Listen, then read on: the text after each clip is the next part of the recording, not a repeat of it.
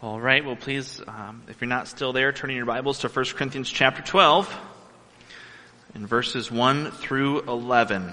And as you're finding that, I ask this question. When you think of a gift, when you think of a gift or a present, what comes to mind?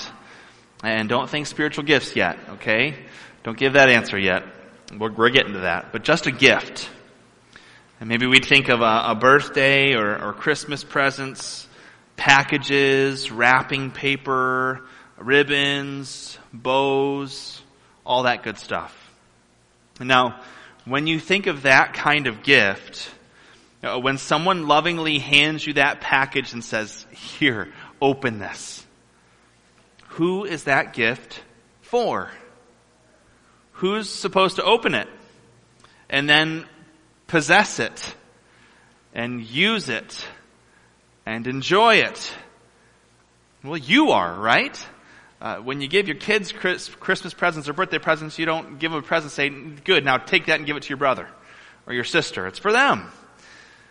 It's your present. Enjoy. Well, now let's think of a different situation. What if, like uh, George Mueller, you were in charge of an orphanage and your finances were just simply depleted. Uh, the kitchen was absolutely bare. You had nothing to feed the children. You had nothing to feed yourself. And then hearing of your ministry to those children, a kind couple came to your aid and gifted you enough money to pay all the utilities, uh, to buy all the groceries, to feed everyone in your orphanage for the next three months. What a gift. What a gift, right? Uh, one of these gifts, of these two styles, one of these gifts more closely represents the nature, the purpose of spiritual gifts. Can you guess which one? Say the second one. That's right. It's the second one, not the first, the second. And now just to help us with this uh, opening illustration, to, to shed even more light on this and what we'll see today in this passage, imagine what would happen if you let either of those kinds of gifts go to waste. If you let the Christmas present or the birthday present go to waste, uh, that would be a bummer. It, it would stink, right? Uh, maybe you got a new pair of shoes and, and they just never made it out of the box.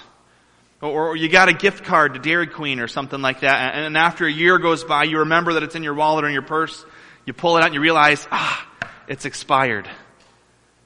That would stink, but, but the worst that would come of it is that you'd, you'd miss out on some ice cream. Or you wouldn't get to enjoy those new shoes. Worse things could happen. But what about the second gift? The gift to you for your orphanage. Remember, that couple gave you the money you needed for everything. But you need to pay the bills. The lights aren't going to stay on because you have money. You have to pay the money to keep the lights on, correct? You need to go to the grocery store.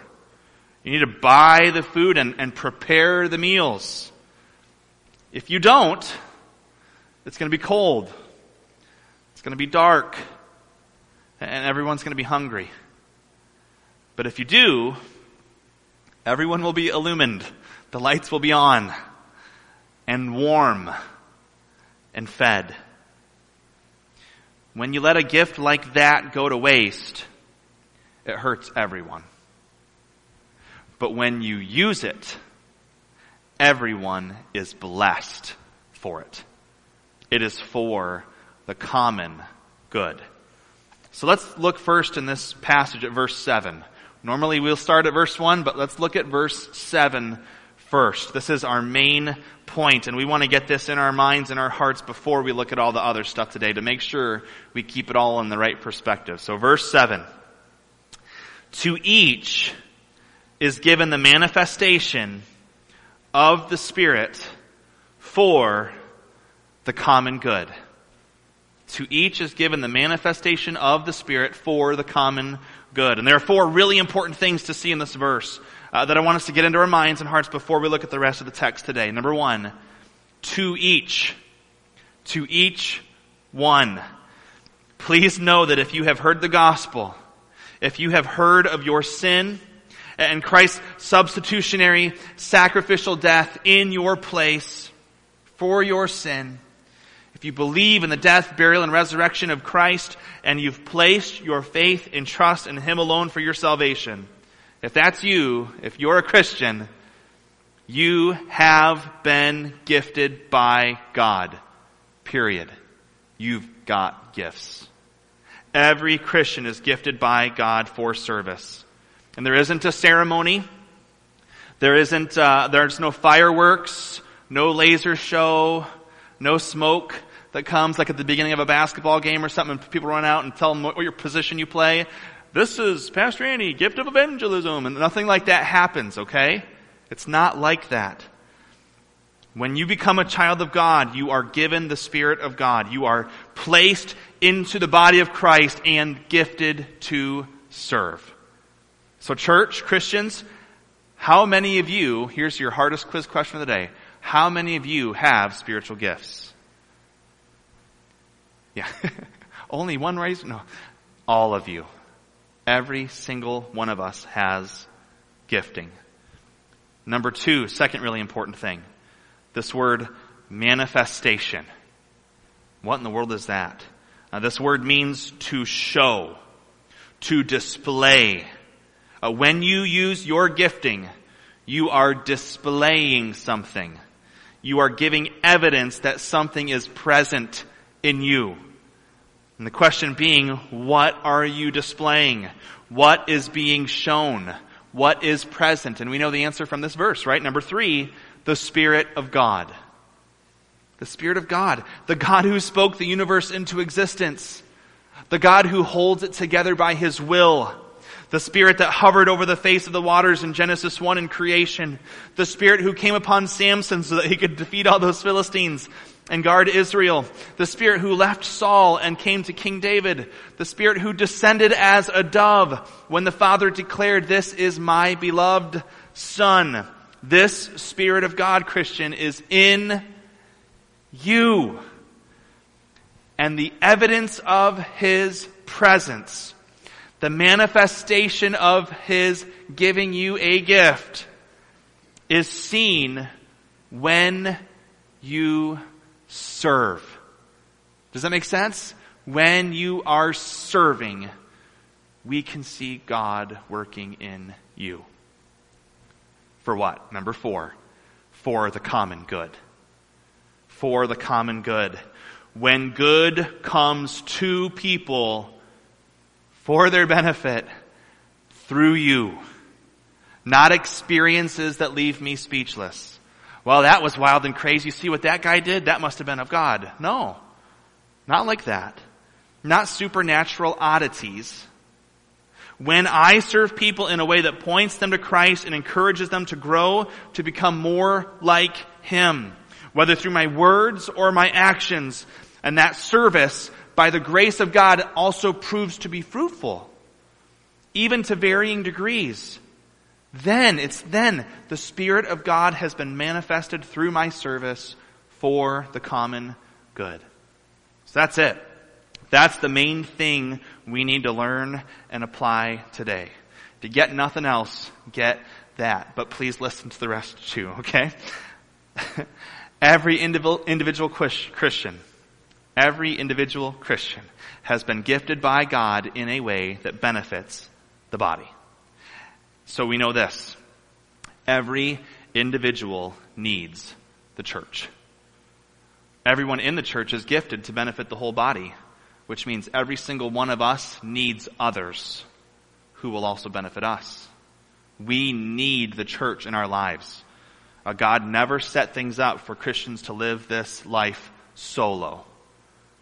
It's not a one person enterprise. It is a corporate gathering, assembling of His people. Every individual needs the church, and the church needs every individual. There is not a soul in this church that we could do without. We need all of you. All of us need all of you. Does that make sense? That's how God has done this. That's how He has put this together.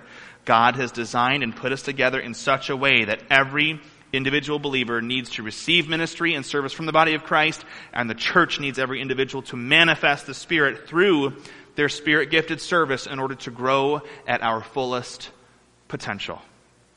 We're not a bunch of people who mutually agree to hang out together and sit through sermons every Sunday. Praise God, that'd be kind of boring. We are an organism, a body, Christ being our head. And we all need everyone to be involved for the common good. Now, let's get to the rest of the story and dig into what Paul, all Paul's saying to the church at Corinth uh, to see what else we can learn and apply. And based on what we've seen so far in this letter to the Corinthian church, what we've seen Paul sometimes teach and sometimes rebuke the church for, of the two gifts that we talked about at the beginning of the message here, which of those gifts do you think the Corinthian church was hoping that spiritual gifts would be more like? The kind where you like get a shiny package and open up and, ooh, I get to play with this this year. Or the, these people need you. I'm going to give you this gift to serve all of these people. Which one do you think the Corinthian church was getting after?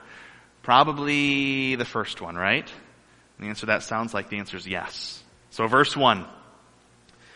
Now concerning spiritual gifts, and I don't usually like to use Greek words, but it's helpful in this passage today. This word is pneumatikos, and it, can just mean spiritualities, spiritual things. Uh, it's translated this way in this text because of the context, what the rest of the chapter is about. But he's going to use, Paul's going to use a different word for another time we're going to see spiritual gifts in this chapter. So that's why I'm showing the difference, okay? So now concerning spiritual gifts, or spiritualities. Spirituality, brothers. I do not want you to be uninformed, to be left ignorant. You know that when you were pagans, you were led astray. Think of being led astray as uh, as pagans. You're being led as a slave to someone to do something. You were led astray to mute idols however you were led. It's interesting as we see what these giftings are that the Corinthian church was trying to get after, that the idols who were influencing their thinking were mute. Thinking about wanting speaking gifts categorized by or given to us supposedly by mute idols, which means did those idols actually give or make up those things? Or were those desires of our own hearts, inventions of our own hearts? Okay, these church members in Corinth, remember this, it's so helpful for us to remember these church members did not grow up in Christian homes.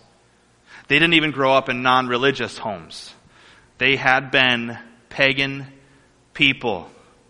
They were slaves to sin previously and taken captive to worship idols who could not speak anything. Therefore, verse 3, I want you to understand that no one speaking in the Spirit of God ever says Jesus is accursed and no one can say Jesus is Lord except in the Holy Spirit. So in these first three verses, Paul is setting up this. There's being led by the Holy Spirit, that kind of being spiritual. And there's being a, in the pattern of, in the likeness of, the old being led away captive by the pagan worship. There's a contrast between these two things, and we need to keep that in mind as we read through the rest of this passage. And there were three, three pagan practices that the Corinthian believers would have been familiar with. More than three, but three that are specifically important for us to know and think about in this text. Okay, the first one uh, was called ecstasia, where we would get the word ecstasy from. And this practice included things like, and listen closely, frenzied verbal chants, feelings of euphoria, like something just came over you and took control. Uh, whirling unusual dances.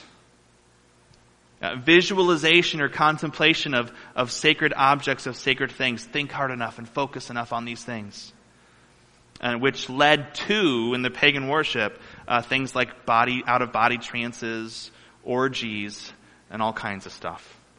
The idea being, you're achieving ecstasia do this verbal chants. Think really hard about these things. Uh, believe that it's going to happen.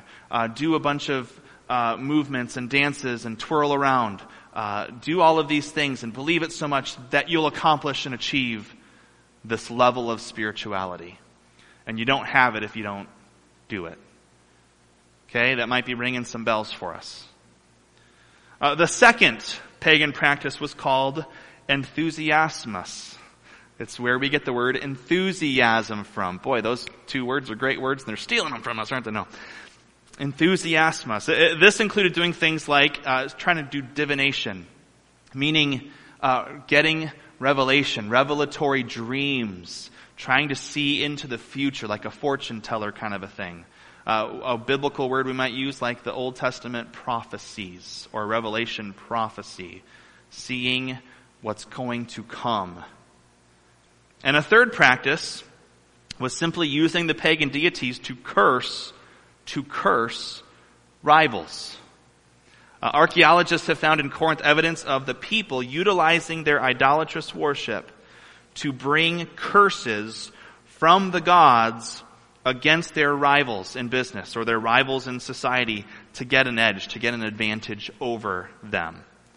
So if you look back at verse 3 where it says, uh, no one being led by the Spirit of God is going to say Jesus is accursed. People who are led captive by the uh, idols are going to say things like that. The way that is in the Greek would be, we could say it like this, Jesus anathema, which can also be translated as Jesus grants a curse. So it's quite possible that the people in Corinth, the church in Corinth, were looking back to their old pagan ways. Think about, think about how they were conducting the Lord's Supper and the us and them activity of the church there. Think back to uh, the church uh, going to the courts against one another in chapter 6. This idea that we could use our God to bring down a curse against our rival. And certainly we would never want to feel that way or think that way about our brothers and sisters in Christ. Uh, either there would be this carryover from the pagan idolatry of cursing their God for some reason, or using their God to bring down someone else. Some have even suggested if you uh, have heard the word Gnosticism, a higher thinking kind of religiosity, that the body is just intrinsically evil and the inner man, the spirit, is what's the only thing that's holy. And they took that so far as to say that Jesus' body was sinful, but that his spirit was holy. That's heretical, by the way. Don't believe that, alright? So, one of those options is what's going on here in verse 3. I think it makes sense with, the, with the, what we know about their pagan practice that they might have been using Jesus to curse their brothers and sisters in Christ to try to get an edge on them. Either way, the true God would not have us cursing Christ or cursing others to get ahead. Instead, truly being led by the Spirit results in us, Christians, calling Jesus Lord. Not just saying it lip service, but a sincere submission to the Lordship of Christ. Remember in John 3, let me read to you from John 3, Jesus told Nicodemus, Truly, truly, I say to you, unless one is born again, he cannot see the kingdom of God. So if you're not born again, you're going to be led by false worship, right? Nicodemus said to him, How can a man be born when he's old? How can he enter a second time into his mother's womb and be born? Jesus answered, Truly, truly, I say to you, unless one is born of water and the Spirit, he cannot enter the kingdom of God. Water and Spirit. And he explains that in verse 6. That which is born, of the flesh is flesh, and that's that which is born of the Spirit is Spirit. Do not marvel that I said to you, you must be born again. And here's a, the key verse for us. The wind blows where it wishes and you hear its sound, but you do not know where it comes from or where it goes, so it is with everyone who is born of the Spirit. So guess who the only people are who are going to be able to genuinely, sincerely say and live, Jesus is my Lord? Only those who have been led by the Spirit of God. So, looking back to Corinth, we have this contrast.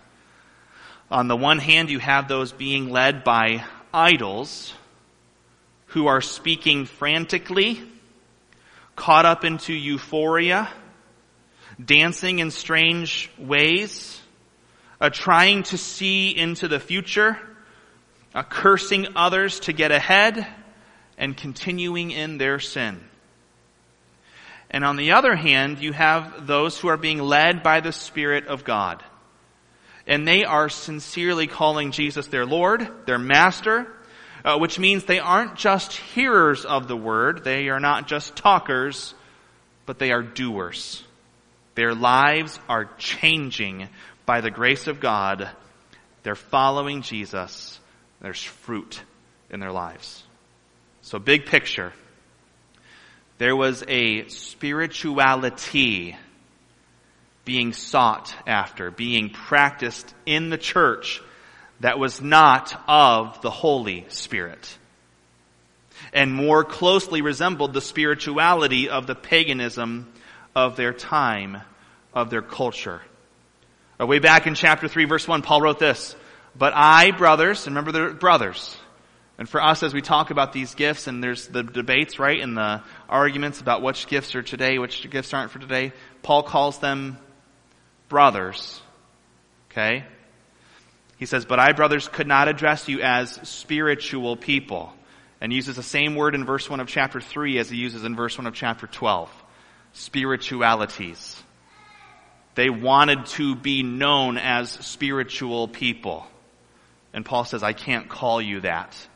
Even if they're doing all this stuff, I can't call you that. But as people of the flesh, as infants in Christ. So we think about sometimes this idea that, man, if I try hard enough, if I do enough, if I really believe it's going to happen to me, and I have all these experiences that I believe are, are spiritual, Holy Spirit taken over me kind of things, Paul looks at that practice amongst the people and he says to them, I can't speak to you as mature, but as infants. Okay, so we don't get to define what spiritual maturity is. God does. Uh, to the Corinthian believers, they wanted to be spiritual. They wanted to be gifted by the spiritual. But their fervor to get gifts was resulting in a spirituality that mimicked their pagan background instead of being truly led by, constrained by the Holy Spirit of God. So, now, moving on, verse 4. Paul begins to set the record straight on spiritual gifts here. Verse 4. Now there are varieties of gifts. And now the word for spiritual gifts has changed to a word that we might recognize, charisma. And that's where we start to hear the idea of charismatic, right? But the word is charisma, which means actually a free gift. Charisma, the word in Greek means a free gift. Not a gift obtained through efforts of spirituality like the ecstasy they were used to. This is not a try harder, have enough faith, uh, wait on the Lord as long as it takes. None of that. It is a free gift of grace from God. Uh, so now there are varieties of gifts, but the same Spirit. There are varieties of service, but the same Lord. And there are varieties of activities, and this word means uh, what is worked out or energize, making it effective. A variety of activities, but it's the same God who empowers them all in everyone. So not just the doing of the work, but also the fruitfulness of it is an evidence of God's gifting in us. And then verse 7, to each is given the manifestation of the Spirit for the common good. So just some things from these verses. Do you see the Trinity in these verses? The Spirit gives the gifts. Our service is in obedience to our Lord. That's Christ. And the effectiveness, the fruit is ordained by God. And in context, when you see these words together, God is referring to the Father. Okay, so remember, Paul planted, Apollos watered, but God gave the increase.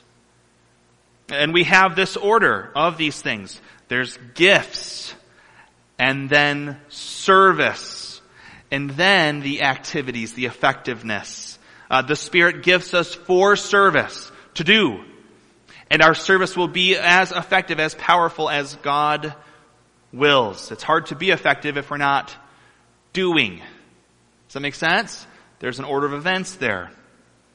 And as we said at the beginning of this message, Uh, the thrill for us, Christians, is not, should not be found in the experience.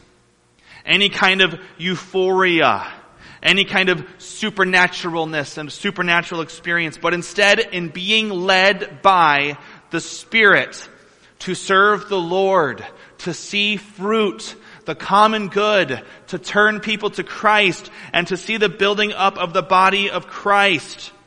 What makes us the most excited?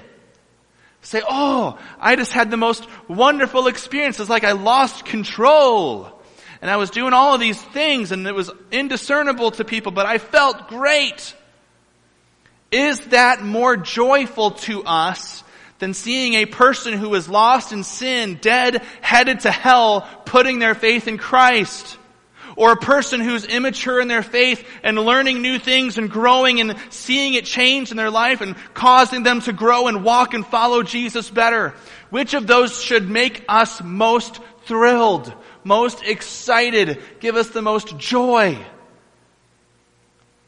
Well, if we're led by the passions of our own heart, it'll be one of those two. If we're led by the Holy Spirit of God, it'll be the latter. Does that make sense? That's who we are to be.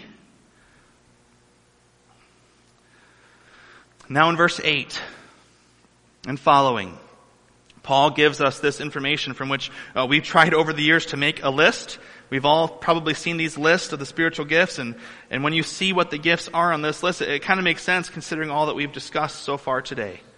And I mean, by that I mean this. Uh, Paul is writing a list of gifts in this passage to this church at this time, considering what they're struggling with.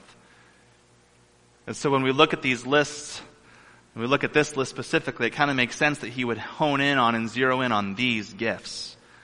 And we'll see why in just a second. Verse 8.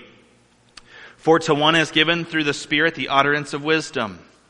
To another, the utterance of knowledge, according to the same Spirit. The same Spirit is going to be doing the same kind of work towards the same end goal. Does that make sense? So giftings that make people go this way and giftings that make people go that way and that way and that way. You go, whoa, that's not the same Spirit. Verse 9, to another, faith by the same Spirit. To another, gifts of healing by the same Spirit. Uh, to another, the working of miracles. To another, prophecy. To another, the ability to distinguish between spirits. To another, various kinds of tongues. And to another, the interpretation of tongues. A lot of those gifts might sound supernatural or even mystical, don't they? With a list like that, if, if you wanted an experience, you might have come to the right place. But I want to ask you to remember two key things from these verses. Number one, Paul kept saying to another over and over again, didn't he? And as we'll see when we get a little deeper into this topic in chapter 14, and here starts in the sermon where I keep saying, I'm going to talk more about this later. I'm sorry I have to keep saying that over and over, okay? But we'll get a little deeper into this in chapter 14. The Corinthians didn't want to settle for a gift. They didn't want to settle for some gifts. They certainly didn't want any of those gifts that weren't as spectacular or shiny or amazing to the eye. They wanted the ones they thought were the most amazing the idea, the more spiritual you are, the more faith you have, the bigger and better spiritual gift you can acquire. That's what they wanted. Work yourself up into a frenzy. Become ecstatic and get the gifts. And we can see even in these verses that thinking doesn't work. It's wrong. God gives these gifts to whom He wills, when He wills, and as effectively as he wills. Uh, number two, we have to be really careful when we read this list of gifts. We need to be careful that we don't make the same kind of mistake that the Corinthian church made. And by that I mean this. When the Corinthians saw things like languages, tongues, utterances, miracles, prophecies, they had some ideas already in their head from their past that were very easy to, to assign to these new ideas, these words. Do you see how they could carry the old paganism into these ideas? Hopefully by now the answer is yes. And even when you read commentaries today, Uh, you find all kinds of definitions or even ideas that go along with each of the gifts listed in this passage. Now, some commentaries to read will say all of these are sign gifts. Some commentaries they'll say none of these are sign gifts. And everywhere in between. Everywhere in between. Why? Well, when we see utterances and tongues and healings in or around the church today, what do we think of? And we're probably not thinking of Corinthian paganism, I would guess. But what are we thinking of? Well, I would venture to say that we probably think of a movement that got its start at the turn of the 20th century. 1900. It's a long time after the first century church. And it didn't really start to pick up steam until the 1950s and the 1960s. That movement is called the charismatic movement, the Pentecostal church. Now, please understand, other than an unusual group here, an unusual group there, like maybe, for instance, like the Quakers, every hundred or two hundred years or so, something like that would pop up. And the vast majority of the church at large, universal church, would think, what's that all about? What are they doing? And the movement that we see before our eyes today got its start really around 1900 and didn't really pick up steam until the 50s and 60s. Nobody was doing or claiming to do the things that the charismatic movement has claimed to be doing. So I say all that to ask you, please do not think that when you saw when you heard someone claiming to be speaking in tongues, or laughing uncontrollably, or supposedly getting slain in the spirit and falling backward into the catchers when the coat was waved before their body or something like that? Please do not take those things and put them in the text of 1 Corinthians chapter 12. Does that make sense? the tongues that you think of today, when you think of tongues, don't assume that when Paul says tongues in 1 Corinthians that that's what he's talking about. Don't inject that into the text. Okay? It's not the same thing. If anything, it might more closely replicate what we see today, would probably more closely replicate what Paul is rebuking in this chapter. And especially when we get to chapter 14, we'll see what he's rebuking in 1 Corinthians 12 and 13 and 14. I think it's quite possible that Paul listed out these gifts because they were all at risk of being abused in some way in the Corinthian church, which means uh, in other churches as well. Meaning, perhaps there are two kinds of definitions that could be ascribed to each of these gifts. Two kinds a wrong kind and a right kind. In any case, we have to be very careful that we don't put a counterfeit spirituality into the context of what the Word of God is addressing in this passage, just like the original audience had to be careful of. Okay? Now, again, I'm going to talk much more, uh, more than, than I can today about sign gifts and, and charismatic movement and all that kind of stuff when we get to chapter 14. But for today, let's take a minute. I'd be remiss not to take a minute to just talk spiritual gifts and think through what are some spiritual gifts that are mentioned in Scripture. Well, how would they be defined as we look at this uh, today? It'll be a while before we get back to a spiritual gifts passage, so let's talk about it for a second, okay? And we have gifts passages in here in 1 Corinthians. Uh, if you're jotting things down, Romans 12, 6 through 8 gives a list of spiritual gifts. Ephesians 4, 11 and 12 give offices. Offices in the church, gifted by God for the common good of the church. And in 1 Peter 4, 10 and 11, Peter doesn't even list any specific gifts. All he does is say there's two types. There's speaking gifts and serving gifts. Talking and doing, okay? Not that talking's not doing, okay? But you get the idea, alright? All talk, no action, they say. No, not like that. But before I go through this list, it's important to remember, spiritual gifts are, number one, chosen by God. Who gets to pick your gifts? God. Spiritual gifts are, number two, given by God. Do you earn them? No. Do you pay for them? No. Do you believe hard enough to get them? No. They are given by God. Number three, they are for the benefit of others. We've been there, we've talked about that. Number four, and this is one that I think we forget, and it can cripple us, or give us an excuse, maybe even two.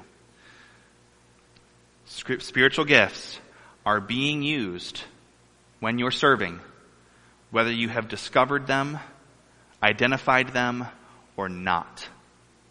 You don't have to take a spiritual inventory test and fill out the right bubbles on the, on the sheet and pass the personality test that kind of is used as a spiritual gifts inventory and have a card that you carry that says which gift you have for you to be ready to serve. You following me? That's not necessary. You are using your spiritual gifts when you're serving, whether you know what they are called or not. The number one question about spiritual gifts is not, what is my gift? The number one question is, am I willing to serve? Am I serving? So, here are some probable definitions taken from our Sunday school notes. Remember that thing we used to do called Sunday school? So great. We should start doing that again sometime. Lord willing, soon. Uh, but these notes were taken primarily from uh, John MacArthur, Richard Mayhue's systematic theology, and he, he lists them two ways. Uh, first, the revelatory or confirmatory gifts, revelation, confirmation being those root words. These would be gifts that were given and used when, and specifically in a time when new revelation from God is being given. We see the same things in the Old Testament when like Elijah and Elisha, when New Testament or Old Testament prophets, scriptures are being written in those times. Think Moses as well. What's happening? That's when we see signs and miracles taking place in scripture and not really in other times. Miracles were very unusual throughout the Bible. We just read those a lot and we think they're happening all the time, but they weren't. Okay, so these would be some of those revelatory, confirmatory gifts. The office of apostle uh, men commissioned by Jesus to establish the church. In the book of Ephesians, it talks about Christ being the cornerstone, the apostles being the foundation, and then the church is the building, built upon the foundation with Christ as the cornerstone. If all our church was as a foundation, we would have nowhere to meet, right? It's not all foundation. There are not more apostles. We don't need them. I already talked about this last week. I'm not an apostle, right? Okay? Second one, distinguishing between spirits. The idea of discerning between true and false revelations. Remember in Acts the Bereans, Paul went there, preached there, and they searched the scriptures to see if these things were so. Uh, healing, restoring the sick, the injured to health. Miracles, performing works that are contrary to natural processes. Uh, prophecy, communicating direct revelation from God to others. Thus saith the Lord. God told me to tell you. Okay? Tongues. Speaking in a real known language not previously learned. That's what we see in Acts. When Pentecost happened, and we'll look at chapter 14 to say, is this a different kind of tongues or not? So we'll get there, okay? But when we see it happening, when the Bible says it's happening and it's clear it was of God, there are people there who heard their mother tongue, their heart language. So I would speak in English and I would know what I'm saying, but what comes out and what is heard by the person who maybe speaks Spanish or Korean or German or whatever, they would hear their language and know what I'm saying. Interpretation of tongues is just the opposite, okay? The hearing of it, the being able to interpret for others. Which then gives us a reminder, not everyone has all the same gifts, do they? Not everyone has the gift of tongues. Not everyone had the gift of interpretation of tongues. Uh, the utterance of knowledge, communicating insight from a direct prophecy, a revelation from God. Uh, and the key of, for these is utterances. Uh, we know what knowledge and, and wisdom, wisdom usually being defined as something like knowledge applied, application. Um, but the idea of utterance of it, like a new revelation kind of a thing. And then the listed service and speaking gifts. These would be gifts that we'd say, we have the finished work of God. There is not new revelation from God coming. And these gifts are happening and active today. Evangelism. effectively communicating the gospel to the unsaved. We might see maybe 10 Christians uh, witnessing to this group of people, and man, it seems like this person, uh, they're seeing people come to faith in Christ. It's not because they're being more obedient or sharing a better gospel. It may just because God gave them a special gifting. It doesn't mean the other nine shouldn't share the gospel either, by the way. It just means that God's gifting that person. There's fruit. Um, ex- exhorting, stirring up growth in godly biblical thinking and actions. Faith, trusting in God and exuding confidence in His will and purposes. You might think about this way in our time right now. With all of the stuff going on, we might read the news and go, ah, the world is crazy. What's happening? What's going on? You know, is this, is this it? And we think about all these things and, and a person of, with a gift of faith reminds you, hey, Jesus Christ is on the throne. God is sovereign. This ends well for us. And, and that hasn't changed one bit and He's going to help you today. He's going to help you tomorrow. And, and in our weakness, He is made strong. They might have that shared with you, and you might go, oh, okay, let's go. That person may have a gift of faith. Okay? Uh, giving. Joyfully and sacrificially contributing earthly possessions toward the work of the ministry. Um, helping, serving, seeing and helping to meet the needs of other Christians leading administration, organizing Christians toward a unified goal of accomplishing ministry. Mercy, seeing and sympathizing, empathizing, and meeting the needs of other Christians who are hurting, suffering. Our mercy people are struggling with not being able to go to the hospitals, not being able to go into people's homes like they would want to.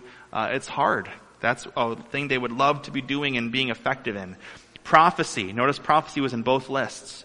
But prophecy itself just means proclaiming the truths of Scripture, of God's revealed Word. So actually, I'm doing that right now. Okay? Prophecy just means forth telling the truth of God's Word. Uh, shepherds, leading, protecting, feeding, caring for the people of God. Spiritual discernment, identifying doctrinal error and false teaching which is contrary to Scripture. And then teaching. Clarity in interpreting, explaining, and applying the Scripture. That was a lot, and it was fast. It's probably like fire hose mode there, okay? You're not going to remember that, and I'm kind of okay with that. Because what do we do with those lists? We get all dissecting them up one, one side and down the other. What do I have? What do I have? Do I have two gifts? Do I have three gifts? Do I have... Don't worry about it. If God gave it to you, you're going to use it. Okay? Here's what we need to take. Uh, we need to take a mandatory commercial break. I got ahead of my notice to tell you we're taking a commercial break, okay? None of these passages, not 1 Corinthians, not Romans, not 1 Peter, none of these lists are exhaustive. Meaning, none of these lists are the definitive, full list of all the gifts there are. Okay? Peter simply acknowledges the categories, as I've said before. Paul's lists, when he wrote them in their context, were more like a for instance. Paul would say, spiritual gift stuff. Let me teach about spiritual gifts. Here's an example of some gifts that there are. That's all he was trying to do when he wrote those passages. So therefore, should we really think that we have a list of every possible way the Spirit can gift people for service for the common good? I say probably not. Could there be more gifts than what the scriptures list out in these gifts, given the fact that they were never intended to be exhaustive, complete lists? I think the answer is no. Uh, I, I would not be convinced that the lists we have in Scripture of spiritual gifting are truly exhaustive. So, if you've ever taken a spiritual gifts inventory test, and if you don't know what I'm talking about, those are like there's 20, 30, 40, 50 questions, and they're all, you know, would you be prone to share the gospel with a person you've never met before? And uh, there's five bubbles, right? There's very likely, likely, maybe if I'm feeling good that day, not likely, ain't gonna happen, right? You have those, and that's exactly how they say them, right? You know, they have those five answers that you can give, and then you tabulate all your numbers, and do do do do do do do, ping ding, and then it says, you have the gift of. That's not scriptural necessarily. I'm not saying it's evil by any means, okay? If it's helpful, great. But if you take those gifts enough, you probably get whatever gift you want. You start learning how they work and you can answer fives where you want and ones where you don't want. Like, I don't want to give the gift of evangelism. That's kind of scary. I'm going to say one to all those things and now I don't have to do it. Bad answer, by the way. Don't do that, okay? That's not how that works. uh, those spiritual gifts tests, if you take those and if they leave you with more questions, please don't worry about that. Don't worry about that. If you've never taken the spiritual gifts inventory test, don't feel like you have to. And if you do, remember that it isn't inspired. If you take them enough, as I said before, you get whatever result you want. Remember, there are a variety of gifts, a variety of service, of ministries, a variety of effect. God is perfectly bringing about His will through the service of His people. And we, each and every one of us, has been gifted exactly how God designed us to be gifted. And whatever combination of gifts listed in Scripture, or potentially not listed, uh, whatever we have, we might even be gifted in different ways at different times, with different people, with different needs. If we move from place to place, even in different churches. The important thing in all of this is not to go to the extreme of mystifying the spiritual gifts, of trying to make it like it's, it's an amazing, spectacular show.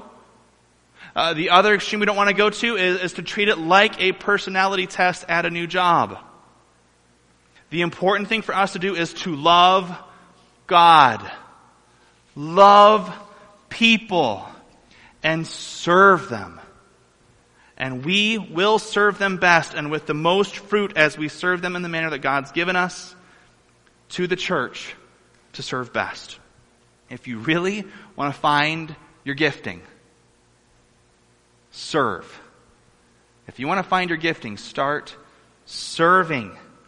And the needs that start catching your eye the most, the things that people start asking you to do again, sometimes like, oh, thanks for doing that. Mm, maybe something else should be good for you, right? It might be a sign, okay? Uh, if they're asking you to do it again, uh, things that seem to be making the greatest impact for godliness in the church, or even a greater impact in seeing the lost come to Christ, you and others see that more and more. When that's happening, keep doing that. Keep doing that. Um, think about it this way. You say, I have no idea what my spiritual gifting is. And so I'm just going to kind of hang in here. I said, whoa, whoa, let's start serving somewhere. Can you, can you work, uh, just for instance, can you work in the nursery? I said, I don't know. Let's just, just do it. Okay? Okay, I'm going to serve in the nursery. And as you serve in the nursery, some of you serving in the nursery, you might think, oh man, I love these babies. I love seeing them start to walk, start to talk. I love being able to be the first person kind of that, that tells them about Jesus and, and shows them these pictures and, and I just love being able to be a part of that. Some may serve in the nursery and go, man, my favorite part is when mom and dad come to the nursery and I get to talk to them and I say, how you doing this week? I'm praying for you. Uh, the baby's doing great. You guys are doing a great job. That can just to lift them up and encourage them. Maybe another person working in the nursery, they're in there and they say, man, you know what? The preaching of the Word of God is so important. I'm thankful to be able to, to take these little ones and, and care for them so that mom and dad can go out in the auditorium and really be able to focus on what's happening out there. You see what's happening? That's just three people or four people working in the nursery. All of them motivated by different things. All of them, though, headed in the same direction. A diversity of gifts, different effects, right? But the same God. And you see those things, and that might be helpful to indicate to you what kind of gifting you might have. Okay? And, and we refine those things, we get after those things. I'm not saying everybody has to work in the nursery, okay? But just start serving and see what God can use you to do. Uh, verse 11, this last verse. All these are empowered by one and the same Spirit, who apportions to each one individually as He wills. Who chooses what gifting I'm going to have, that you're going to have? God. Who chooses who your gift is for? God. Who determines how effective you'll be? Praise the Lord. God. God does. So what's our job? What is your job? Are you supposed to preoccupy, preoccupy yourself with finding out which gift you've been given before you hit the go button? Or should you love the church God has placed you in fellowship with? See needs. Have a special desire to serve and to meet those needs for the benefit of others. And maybe, maybe then you'll be able to better identify or even better, other Christians will help you to identify where you serve the best. To identify those special gifts that you've been given for the common good. So, church, please be encouraged. Every one of you has been gifted. There might be some people you look at and you go, man, I wish I had gifts like that person. You do. You do. And God has given you those gifts on purpose for the good of the church. Jump into it and serve with them, okay? Every one of you has been gifted. The Spirit of God, number two, the Spirit of God is manifested through your service. Say, boy, I want to see the Spirit working in my life. Serve. Serve. Be a doer. Be a doer. Remember that, that person running the orphanage, if they had a pile of money on their table, but no heat, they weren't being a doer, were they? Ideas are great. Constructive criticism is appreciated. And when we have votes, we want you to participate and to vote. And how wonderful is it when 100% of our people are doing 100% of the serving in our church? Sadly, the saying goes uh, that only about 15% of the people tend to do 100% of the work. And that's all over the place. That's not like a saying that I've heard us say. Everywhere that's what's said. I haven't done the math here. I'm not planning to do the math here. I'm not so sure that would be a very healthy exercise. Uh, nor do I think that it could ever be accurate because of, of all that goes on that is unseen. You know, like not letting the left hand know what the right hand is doing. We don't all have to get a spot in the bulletin to tell everybody what we did this week to serve people, do we? That's not how that works. So we're never going to get an accurate number anyways. And, and some of God's people say amen to the idea that not all serving is in front of people. Some people really are happy about that, right? Especially in a time like this. Uh, please understand there is ministry that needs to be done now in a time like this that is never going to be in the bulletin. We're not going to put it on the church calendar. Uh, ministry that you're not going to hear announced from the pulpit. We're having three services on Sunday. We have no Sunday school. We have no nursery. We have no. That stuff is not happening right now, is it? But can all of us be serving? Absolutely.